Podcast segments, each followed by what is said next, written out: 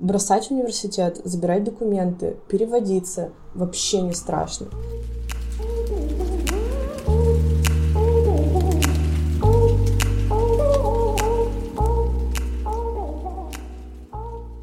максимально вся моя поездка была олицетворением пословицы «язык до Киева доведет».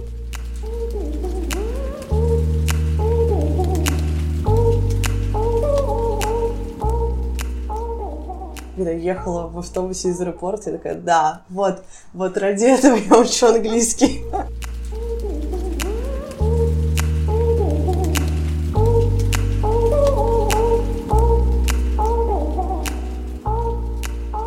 Приветствую всех в пятом выпуске подкаста про People. Я хотела сообщить о том, что направленность проекта немного изменилась. Я по-прежнему делаю интервью, но я делаю интервью с людьми, которые изучают английский, которые преподают английский или так или иначе связаны с английским.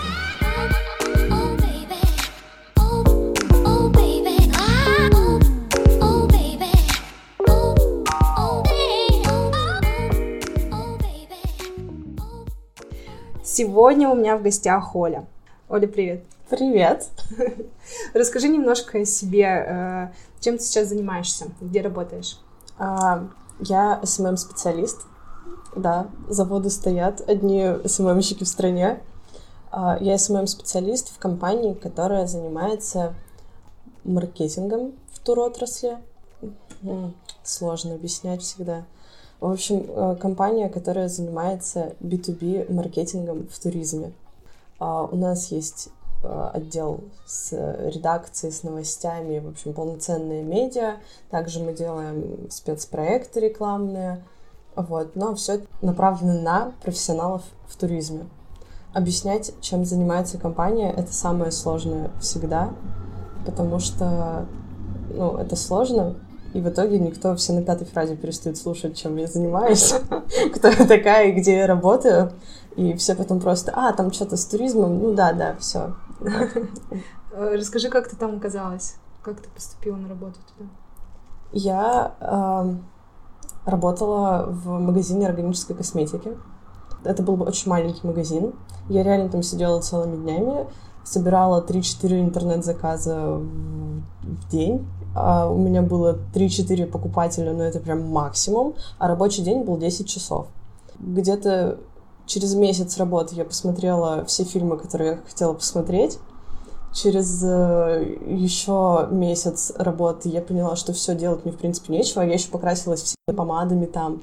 Я поюзала всю косметику, которая там, которую я могла поюзать. Вот. А, что-то я брала тестить себе, ну, естественно, там, с позволения руководства вообще супер приветствовалось, что я буду супер погружена в эту сферу, э, все это изучать, органическая косметика, она там гипоаллергенная, все эти составы, что кому подходит. Мне это, правда, очень нравится. Ну, хорошо, мне это нравится подбирать для себя, и я считала, что вау, вот это работа моей мечты. Это как бы как золотое яблоко, только с потоком примерно в 10 тысяч раз меньше. И поэтому как бы я смогу трогать баночки, разговаривать с людьми про баночки. Очень люблю баночки, баночки супер. Ну, в общем, я сбежала оттуда через три месяца работы, потому что меня, слава богу, просто позвали в то место, где я работаю сейчас. Я искала вообще, на самом деле, а, вакансию копирайтера, работать, чтобы удаленно, что раз у меня столько свободного времени, мне просто нужно сидеть в одном месте с компьютером, то почему бы и нет. Я почти закончила журфак, вот, и э, мне нравилось писать, я могла это делать, так что почему бы и нет. Вот, я искала, где можно пописать за денежку и удаленно. И мне в какой-то момент позвонили с, э, из этой компании, меня, мое резюме нашли на HeadHunter, позвонили, а, провели телефонное собеседование, дали тестовое задание, потом было еще два собеседования. Примерно к последнему собеседованию я прониклась в компанию максимально и поняла, что я хочу там работать. Причем самое смешное, что магазин и офис компании, они в одном офисном здании, и я просто ходила ну, на собеседование со своей работы, закрывала магазин, туда все равно никто не ходил, оставляла свой номер телефона, типа, позвоните, когда придете. Никто не звонил. Вот, я спокойно прошла все собеседования, и меня позвали работать. И с 1 декабря 2017 я работаю там. Круто. А ты упоминала о том, что ты почти закончила журфак. Как так получилось? Я не знаю, как так получилось. У меня не было в планах э, не заканчивать журфак. Я поступала туда супер осознанно. Я хотела жу- быть журналистом всегда. Занималась во всяких разных э, школах журналистики. В общем, к моменту поступления я собирала довольно приличное портфолио на телевидении, в местных газетах, э, имела представление о радио. Мне все вокруг было интересно, связанное с журналистикой. Вот. И как бы у меня не стояло никогда вопроса, куда поступать. Вот. И, возможно, именно поэтому в итоге все так получилось, как получилось. А Я поступила в Екатеринбург на коммерцию, мне не хватило баллов на бюджет, и примерно первые два курса мне все супер нравилось, меня все устраивало.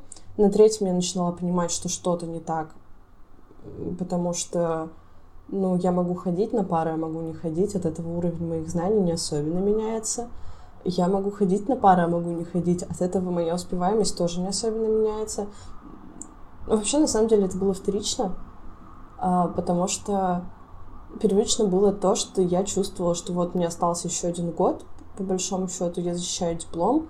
В магистратуру я точно не хочу, потому что магистратура журфака как бы хорошо, это отдельная тема. Вот. И я понимала, что я не прихожу к тому, к чему бы я хотела прийти. Почему-то медиа-менеджеры Урала не выстраиваются в очередь, чтобы принять меня на работу. Такое юное прекрасное дарование. Не то чтобы прям принять и да, давай, пожалуйста, работай у нас, мы будем платить тебе зарплату. Они не устраиваются в очередь даже хотя бы, чтобы я бесплатно там поработала, потому что количество журналистов, э, начинающих, превышает все допустимые и недопустимые нормы. Не то, чтобы я не была к этому готова, когда я поступала к такой конкуренции или к тому, что будет много желающих или еще к чему-то. Просто я почему-то надеялась, что у меня получится за счет там, моего школьного опыта довольно большого. И он нигде особенно не применялся. Я понимала, что там за свою подготовку к университету я получила больше, чем там в самом университете. Ну и вообще, как бы к жизни моей мечты это все не ведет. И потом я просто спросила себя тогда, зачем. Это как бы все стоит еще родительских денег. И после третьего курса забрала документы. Вот, и решила, что все, я точно никогда больше я не буду работать в СМИ. Ни за что вообще в жизни. Вот, ни в каких местных э, медиа точно. А я начала просто шариться по HeadHunter, смотреть, что предлагает рынок труда, сколько стоят какие-то работы. А, смотрела, смотрела, приценивалась. У меня вообще не было понимания о рынке труда в принципе, о том, какие профессии бывают, кроме журналистики. Вот. Почему-то я составила резюме на что-то типа менеджер по общению с клиентами или что-то в этом роде.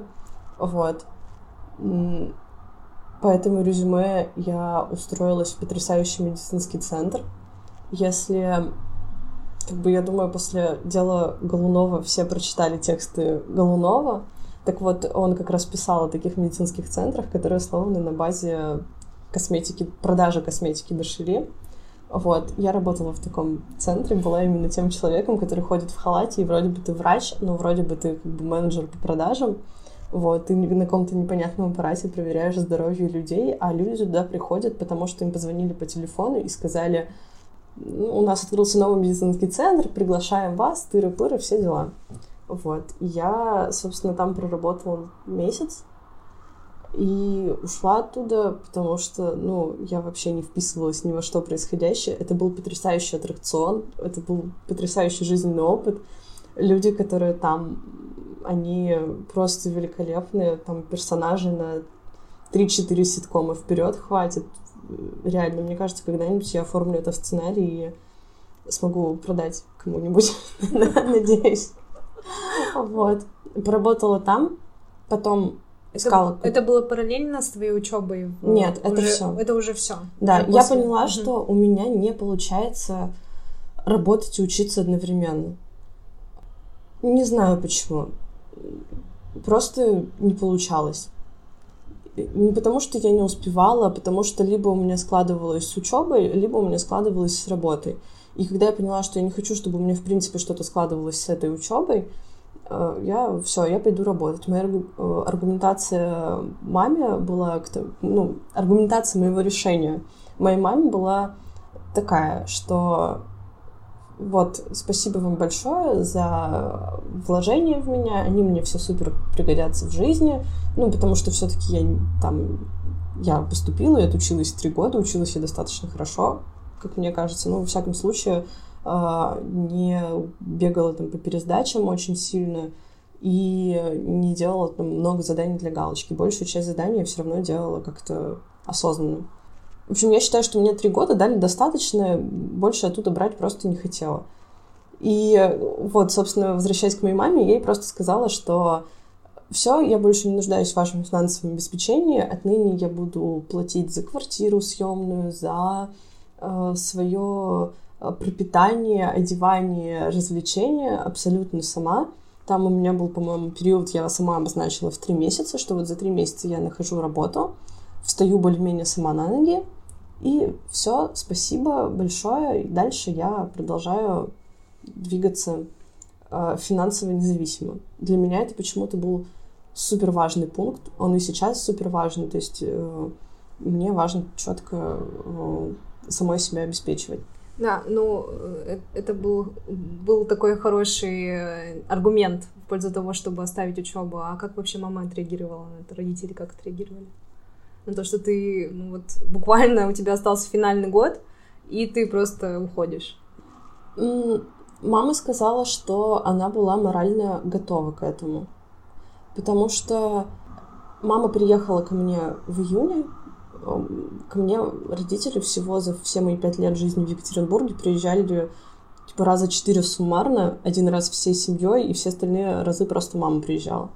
Мама ко мне приехала, и я, видимо, так спокойно согласилась на ее приезд, зная, что вроде как впереди должны быть каникулы, я сама должна приехать. Я думаю, что это мама насторожила. Хотя, может, просто на каким-то моим разговорам, размышлениям поняла. Я помню, что мы сидели в Simple Coffee саммита, и я про себя просто сказала, что мы не выйдем отсюда, пока я не скажу. И мы очень долго завтракали, завтракали. Я сказала, и мы сразу ушли. Все, это было такое мое место признания. Вот. Но мне не было особенно страшно сказать, потому что у меня адекватные родители, и я знала, что они спокойно это воспримут. Вот. Мне было важно скорее отразить все их аргументы о том, что это последний год, о том, что там настолько ли я уверена, о том, что в нашей стране диплом имеет определенную силу и так далее. Я подготовила свои контраргументы на все их аргументы, предполагаемые. Собственно, так и случилось. И, собственно, все. А, и моим главным аргументом было, что где я найду работу, у меня рядом с домом KFC, там зарплата, большой баннер, зарплата 25 тысяч, 25 тысяч мне хватит, как бы, на прожиточный мой минимум с учетом съема жилья, мне хватит, все, можете за меня не переживать. У меня такой же подход был в 11 классе, когда я готовилась к ЕГЭ, и был расчет на то, что я поступлю на бюджет. По крайней мере, у меня был расчет на то, что я поступлю на бюджет. Вот, и я говорила, что если я не поступаю на бюджет, я пойду в ленту раскладывать салаты. Потому что, ну, как бы, есть либо одно, либо другое, все. Это мой был план Б, мне всегда важно его иметь. важно иметь план Б. А, смотри, сейчас, эм, э, сейчас летом, и э, сейчас как раз идет приемная комиссия во всех вузах. И э, школьники уже решают, куда, на какой факультет пойти, как вообще вот это вот э, организовать. Нравится мне это направление или не нравится. Что ты можешь посоветовать тем, кто вот в раздумьях еще? Что вот э, он не уверен, что он доучится, например, на этой специальности. Так ли страшно уходить из университета? Так ли страшно бросать это, когда ты понимаешь, что это не твое? Страшно особенно не было, если честно. По поводу выбора университета и направления, у меня на самом деле были довольно здравые критерии, и сейчас бы я их тоже посоветовала. Это то, что выбирать университет с определенной исторической базой, то есть э, не университет, который появился пару лет назад, не что-то образованное из слепленной из трех-четырех колледжей, вот это названо университетом, что-то, что давно называется университетом. Вот. И э, чтобы направление учебы было максимально конкретное. То есть для меня было важно помимо помимо того, чтобы университет существовал много лет, еще то, что журналистика там была отдельным факультетом, а не направлением при филологии. Тогда был максимальный шанс, что я буду заниматься именно журналистикой, а не изучением языков, изучением языка, вот, с такими, с таким легким налетом журналистики. Вот. И, короче, выбирать максимально конкретную специальность, даже если она не понравится, ты хотя бы четко будешь знать, что она тебе не нравится. Ты будешь знать не только... Ты можешь не знать, чего ты хочешь, но ты будешь знать, чего ты не хочешь точно. Бросать университет, забирать документы, переводиться вообще не страшно. И еще то, что я бы посоветовала себе самой, это рассмотреть не только очный вариант обучения. Почему-то, когда я была в старших классах школы, в моем поле зрения вообще не было такого, таких слов, как заочное образование, вечернее образование. Просто их не было. Я очень себя ругаю за такую ограниченность, на самом деле, потому что я поступила на бюджетную заочку, радостная после творческих экзаменов, а на журфак помимо ЕГЭ есть еще творческие, приехала домой и сказала, вот, я подала документы на заочку, теперь я буду учиться на заочке. У всех родственников случился легкий шок, потому что они как бы тоже не рассматривали такой вариант. А я, пока ехала в поезде, хорошо продумала свою стратегию, что как бы перекладывать салаты в Ленте вообще-то можно и в Екатеринбурге, параллельно можно учиться на заочке, и так или иначе быть причастным к той сфере, где ты э, хочешь работать. И постепенно там с практиками, э, просто с общей заинтересованностью перейти работать в медиа. А вообще, как бы помимо ленты, все-таки Екатеринбург город достаточно большой, можно вещи в H&M перекладывать. В общем, э, работы по перекладыванию тут достаточно. Вот. И, в принципе, у меня просто было мало времени на проработку этого плана, чтобы его достаточно хорошо отстоять. Поэтому примерно через месяц я отправилась э, вновь в Екатеринбург заключать договор на коммерческое очное обучение. Вот, вернулась и, собственно, в сентябре начала здесь учиться. И возвращаясь к э, моим э, советам опытного человека, вот, это, конечно, рассмотреть все варианты обучения, потому что заочка, да, пусть она не дает полного погружения, вас будут пугать тем, что у вас не случится той самой студенческой жизни, но как бы не факт, что она случится и на очном. Вообще, это сомнительная перспектива куда-то идти только за какими-то невероятными тусовками. Это все можно обеспечить себе самому и комьюнити в том числе. Вот а именно рассмотреть разные варианты.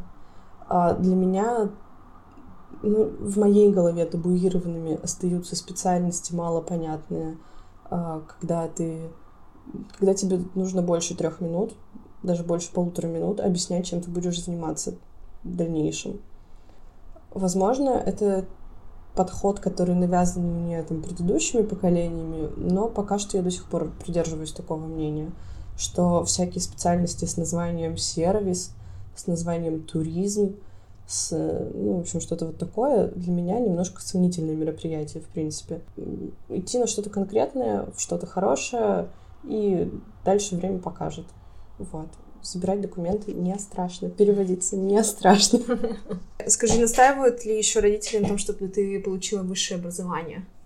Сейчас уже нет, ну, хотя, мне кажется, внутри себя им бы очень хотелось, и, может быть, они между собой обсуждают, но спасибо моим родителям, со мной нет, не настаивают, уже не обсуждают этот вопрос, просто это мое решение. А, может быть, когда-нибудь я продолжу образование, может быть, нет, но нет никакого давления со стороны родителей. Да, меня спрашивают еще в другие родственники об этом в семье, и мои бабушки такую э, пассивную тактику давления выбрали. Постоянно спрашивают, что буду ли я учиться, вот когда, именно когда, а не если я вернусь в университет, но родители нет, спасибо им за это. Почему мне так интересен вообще этот вопрос? Потому что у меня а, мама наоборот. То есть мама наоборот. А, у мамы просто идея фикс была дать детям образование, и э, вот э, как раз я вот была как-то на стыке вот этих инноваций, то что эту баллонскую систему а, там бакалавриат, э, магистратура ввели, и мама такая, типа, бакала... бакалавриат 4 года, что это? Это нужно не идти... Это не настоящее образование, нужно идти в магистратуру. Поэтому мне твоя история с образованием очень э, так, нравится. Ты для меня такое доказательство, что, как бы, что можно пробовать, можно понимать, что это не твое, и двигаться дальше. Мне кажется, что это просто э, такие довольно древние установки, что ты с образованием обязательно будешь иметь работу, потому что все же хотят не просто образование, а все хотят образование, чтобы потом иметь хорошую работу, хорошую зарплату и так далее. Сейчас высшего образования такое количество, его можно получить, ну, я не знаю, ты выйдешь из дома и попробуй не зайти в пять университетов, пока идешь за хлебом. Серьезно. Очень много возможностей получить высшее образование, и оно обесценивает себя. Опять же, очень много специалистов с сомнительными специальностями. Возможность получить образование платно я не говорю про взятки и про коррупцию, я говорю просто про то, что ты заключаешь договор с университетом, и, в принципе, вероятность, что тебя отчислят оттуда, крайне мала. Ну, это прям нужно потрудиться. По крайней мере, я говорю про журфак, ну и про такие гуманитарные специальности. Чтобы тебя оттуда отчислили с коммерции, нужно постараться. Большая часть людей забирают документы самостоятельно. Вот. Поэтому, мне кажется, высшее образование, оно обесценилось, и обесценилась в том числе и среди работодателей. И, в принципе, нам не нужно такое количество, нам как обществу не нужно такое количество специалистов с высшим образованием. Да, оно дает хорошую базу знаний, но опять же не везде и опять же не всем. Не факт, что человек с дипломом взял эту хорошую базу знаний, которую ему давал университет. Он мог просто взять диплом. Все. Или купить диплом. Или купить диплом. Ну, по сути, коммерческое образование — это и такой, такая долгоиграющая покупка. Ты четыре года покупаешь. Э, мне, в принципе, нравится, кстати, система с э, бакалавриатом и магистратурой, потому что когда я писала в газету в университете, туда, туда же писали очень много ребят, которые учились на там, физтехах, вот этих вот всяких штуках, не связанных с журналистикой вообще никак. И им нравится писать, они бы хотели дальше себя в этом пробовать, и возможность потом, после их образования, если они понимают, что они хотят идти по профессии, им было бы здорово получить магистратуру, и большая часть из них так и делает, оканчивает магистратуру в, на факультете журналистики. То есть ты приобретаешь за два года базовые знания о медиа и о том, как э, в них работать, что в них делать, дополнением к своей основной профессии. Мне кажется, это даже более крутой специалист получается, когда у тебя есть э, знания, э, когда ты профессионал в какой-то определенной среде, и плюс у тебя есть знания в журналистике, знания о тексте, о том, как его строить, ну, из при... магистратуры. И при этом ты идешь туда осознанно тоже. Да, да. Особенно выбираешь. Окей. А, расскажи, пожалуйста, о своей текущей работе сейчас. А, кто такой SMM-менеджер? Что он делает в компании? Зачем он нужен? В компании я веду социальные сети, наполняю их контентом, думаю, что за контент там будет, и все, собственно. Ну, а ну и продвигаю этот контент. Ну, ты составляешь какую-то стратегию, получается. Да, контент-план. Угу. Для разных площадок. Собственно, пишу этот контент. И, ну, опять же, продвигаю. А, просто мы, так как мы параллельно еще и СМИ, не параллельно, а в принципе мы еще и СМИ, то у нас есть редакционный контент, э, то есть новости, которые пишет редакция, и есть коммерческий контент, то есть это материалы партнеров, которые нужно разместить. Вот. То есть у меня такой странный SMM получается. А, ну и плюс это все еще на B2B, то есть э, ты не продаешь финальный продукт, ты продаешь тем, кто будет его продавать. Вот, это накладывает тоже определенный отпечаток. Не знаю, что я буду делать потом с этим опытом, потому что чем больше я смотрю вакансий, а я постоянно смотрю вакансии, мне кажется, в принципе, важно быть погруженным всегда в, там, в актуальный рынок труда, тем больше я вижу, что у меня чего-то из одной работы, чего-то из другой работы, чего-то из третьей работы, и это все так миксуется. Ну, опыт интересный. Ну, сейчас, в принципе, все так миксуется очень сильно. Например, я недавно э, читала, возможно, это не новая профессия, контент-креатор. То есть человек, который э, делает фотоконтент э, и текстовый контент для соцсетей. То есть э, SMM контент-креатор, что-то такое. Вот, и сейчас постоянно появляются такие э, сборные профессионалы Мегатроны, знаешь, которые, у которых да. Э, очень много разных обязанностей из разных сфер. В этом и прикол, мне кажется, современного рынка труда, потому что и он как раз э, не вяжется с устоявшимися представлениями об образовании. То есть ты закончил университет как инженер, иди, пожалуйста, будь инженером ты закончил университет как журналист, иди, пожалуйста, работай в газету, на телеканал или на радиостанцию. А я не закончила университет как журналист, но при этом моя работа, в принципе, связана с тем, чему меня учили. И главное, что моя работа вот сейчас максимально отвечает тем представлениям о жизни, которые у меня были когда-то. То есть, что я хотела — как я хотела работать, кем я хотела работать. Вот, оказывается, это называется вот так. А, мне кажется, что мы будем все больше мешать, мешать, мешать разные специальности. Это позволит вообще каждому найти свое место в жизни, и это еще больше убеждает меня в том, что решение, принятое мной, оно принято верно, и бросать университет вообще не страшно. И я не боюсь давать этот совет, вообще говорить эти слова. Я ни в коем случае никого ни к чему не призываю, но мне кажется, э, думать о том, что ты делаешь и зачем, это вообще хорошая практика. А есть подозрение, что большая часть студентов, они поступают для того, чтобы успокоить себя, что еще 4 года мне будет чем заняться, мне будут говорить, чем я буду заниматься, что я буду делать и зачем я буду это делать. Такое ощущение, что это такой момент э, оттягивания взрослой жизни и жизни в принципе, как мне кажется.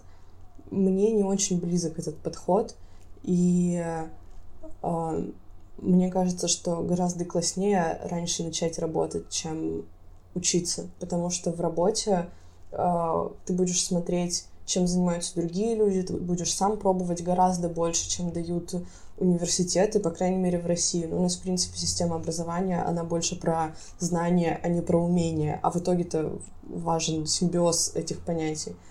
Собственно, веду я к тому, что задумываться о том, что ты делаешь и зачем ты это делаешь, работа позволяет гораздо чаще и эффективнее, чем университет, особенно в современных реалиях.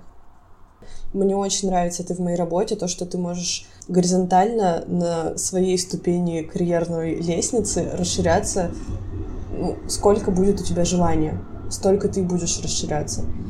Ты можешь постоянно чему-то учиться. У меня супер классные коллеги, которые реально во всем всегда помогают, поддерживают. Это абсолютно нетоксичная среда, да, это, наверное, звучит супер модно, но для меня это действительно важно. Почему мне было тяжело стажироваться в некоторых СМИ? Потому что там реально могли посмеяться над твоими ошибками, а, подтрунивать над твоей работой, над тем, как ты что-то делаешь. Здесь сейчас вообще нет такого. И это настолько а, плодотворная среда для роста, именно личностного. Это прям очень круто. Кстати, даже в универе такого не было такое ощущение, что мало какие организации в нашей стране вообще готовы к тому, что кто-то будет ошибаться. И до нас только сейчас постепенно начинают до нашего общества доходить такие истины, как то, что ошибаться нормально, а, пробовать нормально, учиться это вообще классно, и нельзя учиться без ошибок. Собственно, мне кажется, что атмосфера в компании во многом способствует тому, что за полтора года работы в ней я научилась точно сто процентов больше, чем, ну, за три года рабо- работы, учебы в университете. Входил ли туризм в сферу твоих интересов еще до, до работы в этой компании? Да, входил, но он входил в сферу моих интересов не на практике. Потому что, к сожалению, у меня не было, да и нет и сейчас возможности путешествовать столько, сколько мне бы хотелось. Но для меня это всегда было суперестественным желанием. А, мне казалось, что это вообще базовое желание любого человека больше путешествовать, постоянно ездить, уезжать. Да, это классно. Сейчас я более спокойно воспринимаю то, что не всем людям это надо, и то, что вообще не все этого хотят. Но вот даже когда я устраивалась, мне казалось, что меня спрашивали о том, что интересно, интересно ли мне путешествие, интересно ли мне туризм, и для меня это был такой вопрос, типа, интересно ли мне дышать, нравится ли мне этот процесс. ну, да. И работа, с одной стороны, дала мне огромную базу знаний именно про путешествия, о том, а, на какие моменты при выборе направления нужно обращать внимание, а, вообще понимание туристического бизнеса, в принципе, это супер полезное для жизни знание. А, понимание туристического рынка, почему одни направления популярны, а другие не популярны, сколько вообще в это все вкладывается денег, сколько это приносит денег. Это супер круто. И у нас есть такой бонус в работе, как рекламные туры. Это когда ты можешь э, поехать э, как журналист в рекламный тур с другими журналистами, с э, турагентами, посмотреть отельное, а, отельную сетку, например, определенную, когда вы там за неделю 8 отелей смотрите, ну, 8 это как бы еще мягонько, как минимум в 7 за неделю живете, и еще 7 просто приезжаете, смотрите. Вот, можете просто поехать в рекламный тур, посмотреть направление, если это новое направление для рынка. Я ездила в рекламный тур про термальный туризм в Турции. То есть я смотрела именно как Турция развивает термальный туризм уже сейчас, а, будет развивать в будущем. Турция, понятно, что хочет все больше отойти от того, что это all-inclusive э, и так далее, а хочет э, больше быть таким разным направлением. И вот одна из ее сторон — это э, термальный туризм, Получается, у меня было шесть перелетов за шесть дней. Я побывала на конференции, где э, турецкая сторона рассказала максимально подробно, что они делают для того, чтобы продвигать, почему их термальные источники самые лучшие источники в мире, э, как они всем супер помогают. Ну и потом, собственно, нам показали в разных э, регионах страны, как это все работает, что предлагает туризм, термальный туризм Турции, что он может предложить туристу. Вот. Угу. Так что мне, получается, работа не только знаниями, но и практика путешествий тоже помогла, потому что это был мой первый самостоятельный перелет за границу. Есть какая-то романтика в том, что ты едешь одна в незнакомую страну, как бы, и никого не знаешь при этом? Это супер адреналин. Сейчас я на самом деле немножко жалею, что я очень серьезно подошла к этой задаче, я была максимально сосредоточена в ше- все шесть э, дней моего рекламника, особенно после того, что я опоздала на самолет, на свой самый первый из э, Екатеринбурга, и вся моя дальнейшая цепочка самолетов, она прервалась, не дочавшись. Я буквально через 15 минут купила себе билет, э, заняв денег у родителей — долетела с дополнительной пересадкой отдельно от всей группы. В 8 часов утра заселилась в отель, в 9 сидела на конференции. Это потрясающий опыт. Реально, он стоил всех тех денег, которые я до сих пор должна родителям за а, эти билеты. А, это просто очень здорово. Ты можешь смотреть на людей, ты можешь разговаривать с ними. Они такие другие, они так по-другому живут, они так по-другому мыслят в каких-то вещах. И то, что ты едешь один, мне кажется, это намного лучше, потому что ты можешь сосредотачиваться не на том человеке, с которым ты поехал, а на всем остальном вокруг. И ты максимально собран, то есть у меня было такое знакомство непосредственно с турагентской тусовкой. Я посмотрела вживую, что это за люди, для которых мы работаем, как они общаются, что они делают, какие у них приоритеты и так далее. Я посмотрела на вообще другую страну, я никогда не была в Турции. И вообще до этого, ну, мы только на машине с семьей за границей ездили. Все. И то, как бы это не было каким-то постоянным действием. Для меня это был супер классный опыт. И я бы с радостью его повторила. И меня вообще ни капли не смущает, что я была одна. Мне это лишь больше помогло коммуницировать со всеми. А на каком языке происходила коммуникация? На какой-то адской смеси английского, русского и все. Английского и русского. Вот, потому что понятное дело, что в туристических местах, местах большинство турков знают русский язык, плюс-минус. А, из-за того, что я опоздала на самолет, у меня была целая ночь, ну, одна ночь в Стамбуле, большая пересадка достаточно, и переезд из одного аэропорта в другой. А, в этот переезд, я возм... переезд из аэропорта в аэропорт я воспользовалась возможностью просто погулять по Стамбулу, и там как-то легко завязывается диалог со всеми. И там я говорила именно на, сме... на смеси английского и русского языка.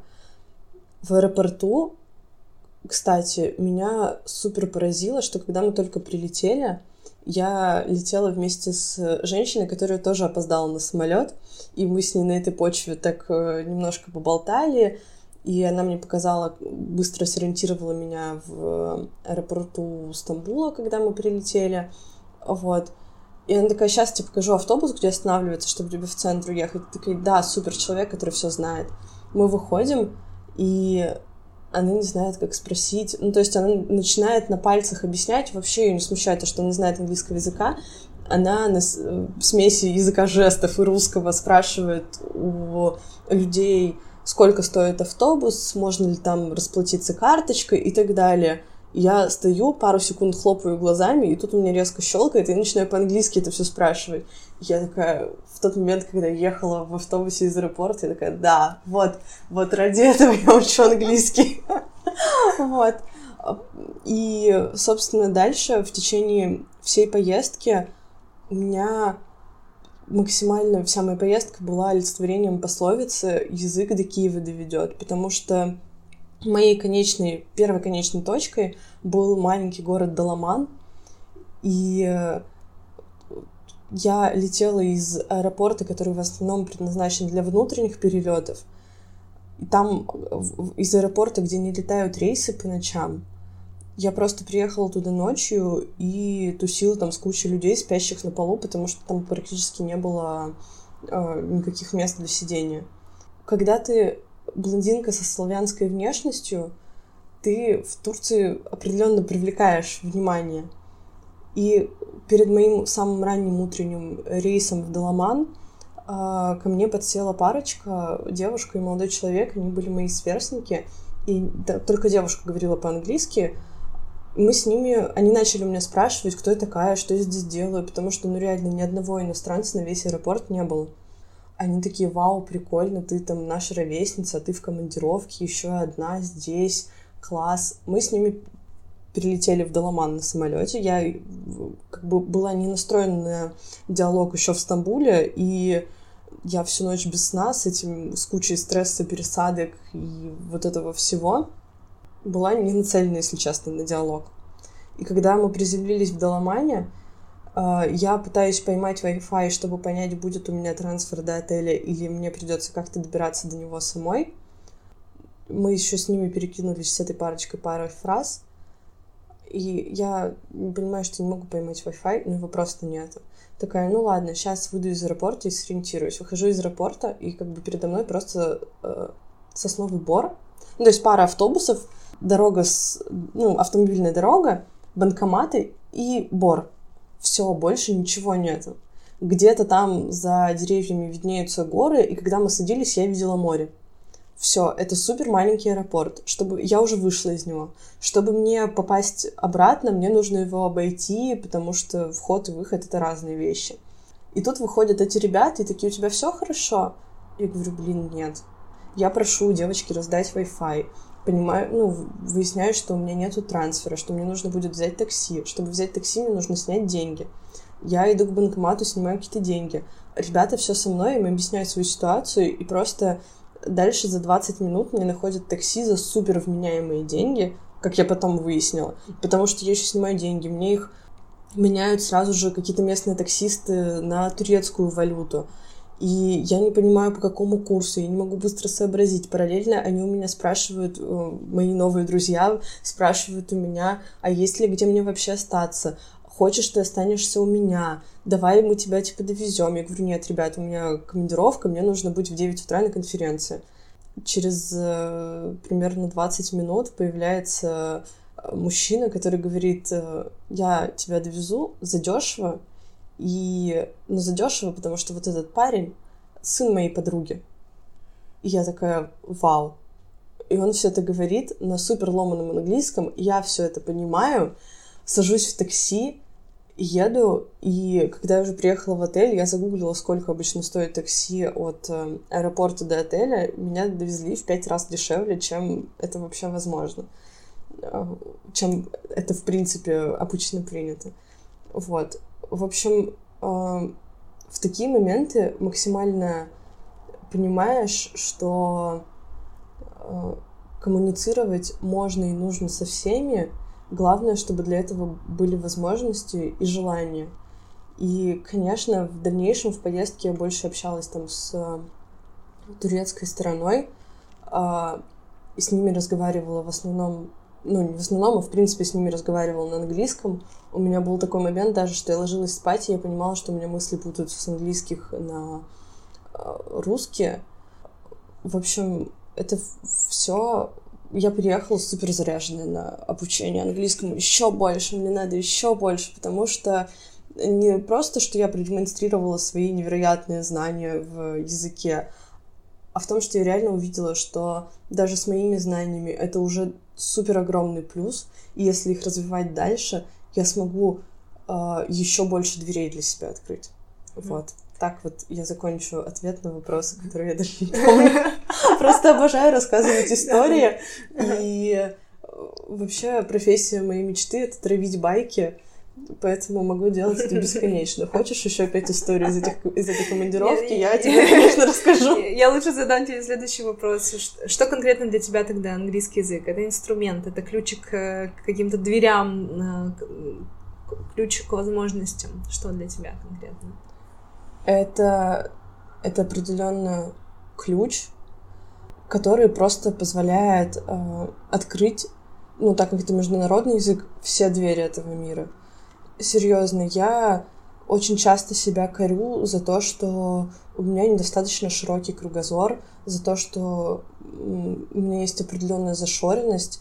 И даже когда я рассказывала про образование, я говорила о том, что у меня не было в старших классах школы понимания о том, что такое заочное образование. То есть я знала, что это, но при этом почему-то я не рассматривала это, вообще не смотрела в эту сторону. Хотя, казалось бы, ну, вполне естественное решение, которое можно, не обязательно им пользоваться, его можно рассмотреть. И я начала его рассматривать довольно поздно. Так вот, возвращаясь к английскому, а, английский, он убирает шоры у меня и позволяет смотреть не только в направлении а, всего, что предлагается на русском языке, а в направлении вообще всего, что предлагается в мире. И я просто в какой-то момент почувствовала, что я не могу пользоваться всем, что предлагает мне этот мир, не потому, что у меня мало денег, не потому, что я какая-то не супер талантливая, и у меня нет способностей невероятных к чему-либо, а просто потому, что я не знаю язык. Элементарно, начиная от профессиональных каких-то знаний, статей, что творится с медиа в США, например, я не могу это прочитать. И, соответственно, хотя мне очень хотелось бы, и мне интересно, а, мне приходится там ждать перевода этой статьи или вообще, когда кто-то в России затронет эту тему. В какой-то момент я обнаружила огромную пропасть всего, о чем мы в русскоязычном сообществе вообще не говорим, о чем давно говорят в других странах. и мне это тоже интересно. И заканчивая, блин, банально сплетнями про моделей, потому что, не знаю, ты видишь интервью, э, как недавно вышло с э, Тайрой Бэнкс, которая рассказывает о своей конкуренции с Наоми, и ты сидишь, и, блин, мне супер интересно, но я не могу почувствовать э, всей той иронии, всех тех смыслов, которые они, она вкладывает. И да банально, мне тупо лень переводить все это по словам, просто у меня нет такого достаточного знания языка, чтобы понять то, что мне интересно. Поэтому э, английский для меня это да, определенный ключ к ко всем вещам, которые я хочу узнать. Именно к знаниям. И знания ну, могут быть любыми. Что для тебя такое самое трудное в изучении английского? Какие-то такие э, моменты, которые тебя, возможно, смущают? Возможно, что э, нужно делать больше, например, э, и так далее, но не хочется, Ну, это дисциплина. Мне ее не хватает. И раньше я думала, что она просто возьмется. Ну, точнее, я возьмусь за себя, и вот я буду учить там пять слов в день, делать вот это, делать вот это. А, почему я вообще пошла на индивидуальное занятие по английскому? Потому что мне тяжело работать в группе, я знаю, что я могу схалявить, спрятаться за кого-то, мне поэтому лучше тет-а-тет общаться с кем-либо и, ну, по крайней мере, получать знания. И второй момент — это то, что я буду точно знать, что вот у меня зафиксировано а, занятие по английскому языку, и ты никуда не денешься, и будешь заниматься. Я занимаюсь полгода, получается, и за эти полгода у меня появились помимо фиксированного занятия какие-то дополнительные привычки, и я поняла, что эта дисциплина воспитывается сама. То есть мне хочется прилагать больше усилий для того, чтобы переводить то, что мне интересно. Мне хочется тратить больше времени на, на изучение, потому что я вижу, что это дает мне результат. Вот. А что касается того, что самое сложное именно в языке в английском, то это, наверное, произношение. То есть, если всякие дисциплинарные моменты, они требуют просто э, больше проработки, вот, то именно в самом языке произношение просто у меня внутри все сжимается, когда я вижу какое-нибудь слово, и там куча согласных вместе, и э, просто я, я не знаю, я говорю, просто выплевываю буквы, что-нибудь получается. Все. Как ты думаешь, что важнее или что важно вообще в, обуч... в изучении иностранного языка? А, важен ли преподаватель или важ, важна ли именно твоя самостоятельная работа? Важно подобрать э, систему, которая, систему образования, которая тебе подходит. Потому что, например, в этом же году, как я пошла учить английский язык, за несколько месяцев до меня, мой папа пошел учить английский язык. Uh, папа всегда был интерес к английскому, несмотря на то, что он в школе учил немецкий. И он пошел на курсы, они делают очень много заданий домашних, делают очень много упражнений на грамматику, насколько я понимаю, и ему там комфортно. Он готов тратить два часа на домашку в день, uh, он этим супер горит, он учит правила, в общем, это его. На эти же курсы ходит моя тетя и ей скучно. Она говорит о том, что как это мы там делаем столько домашки, ее нужно проверять. В общем, она не понимает профита от именно такой системы занятий. И мне кажется, что ей бы больше подошла такая же система, как у меня, например. Когда я просто хожу к учителю, мы говорим о том, что мне нравится.